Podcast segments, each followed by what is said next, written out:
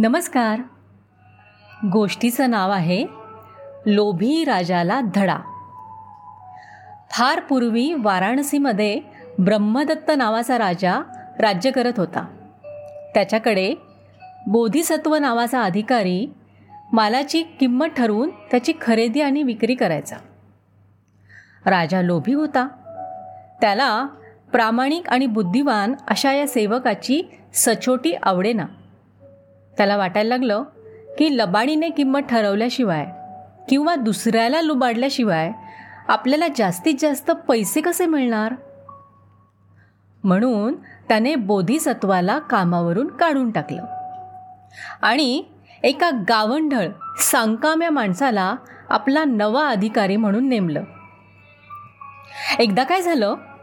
एका देशातून एक व्यापारी पाचशे घोडे विकायला घेऊन आला. त्या घोड्यांची किंमत ह्या नव्या अधिकाऱ्याने मापटेभर तांदूळ इतकीच ठरवली. मापटेभर तांदूळ व्यापाऱ्याच्या पदरात टाकले आणि सगळे घोडे राजाच्या पागेत बांधले. व्यापारी पूर्णपणे लुटला गेला.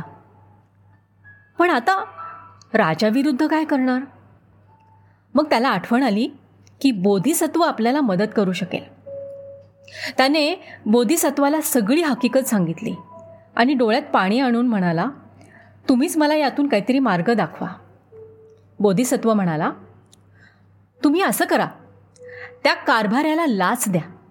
आणि त्याला म्हणा आम्हाला हे तांदूळ विकायचेत. तर त्याची काय किंमत असेल? हा सगळा व्यवहार महाराजांच्या समोरच ठरवा. अच्छा. असं आहे का? ठीक आहे. असं म्हणून व्यापारी त्या नवीन अधिकाऱ्याकडे गेला त्याला भरपूर लाच दिली. आणि म्हणाला की मला हे घोड्याच्या किमतीत आलेले तांदूळ विकायचेत तर हा व्यवहार महाराजांच्या समोर ठरवून द्या. लाच मिळाल्याने कारभारी खुश झाला. त्याने लगेच व्यवहार ठरवला आणि व्यापाऱ्याला घेऊन राजसभेत आला. तो व्यापारी राजाला हात जोडून म्हणाला महाराज पाचशे घोड्यांबद्दल हे तांदूळ मला मिळालेत.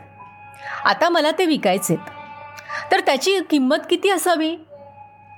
बरं हा व्यवहार राजाला माहीतच नव्हता. त्याने नवीन अधिकाऱ्याला विचारलं पाचशे घोड्यांची किंमत तू काय केलीस रे? तो म्हणाला एक मापटेभर तांदूळ. अच्छा. मग पाचशे घोड्यांचा भाव मापटेभर तांदूळ असेल तर मग ह्या तांदळाचा भाव तू काय ठरवशील बरं? तो नवीन अधिकारी म्हणाला त्याचा भाव असेल ही वाराणसीची राजधानी आणि तिच्या आसपासची सगळी गावं. असं सगळं राष्ट्र हीच या तांदळाची किंमत. राजा म्हणाला अरे हे कसं काय? बरोबर आहे महाराज कारण ते तांदूळ आहेत ना महाराजांच्याच कोठारातले होते. राजा गोंधळून गेला. त्यावेळी बोधिसत्व तिथे आला आणि म्हणाला महाराज पाचशे घोड्यांची किंमत कधी मापटेभर तांदूळ होते का? आणि समजा ती तशी झाली तर मग त्या तांदळाचं मोल सगळं राज्य का होऊ नये? हे ऐकून सगळे मंत्री हसायला लागले आणि म्हणाले वा वा आम्हाला हे माहीतच नव्हतं. आम्हाला असं वाटायचं की वाराणसीचं राज्य पृथ्वी मोलाचं आहे.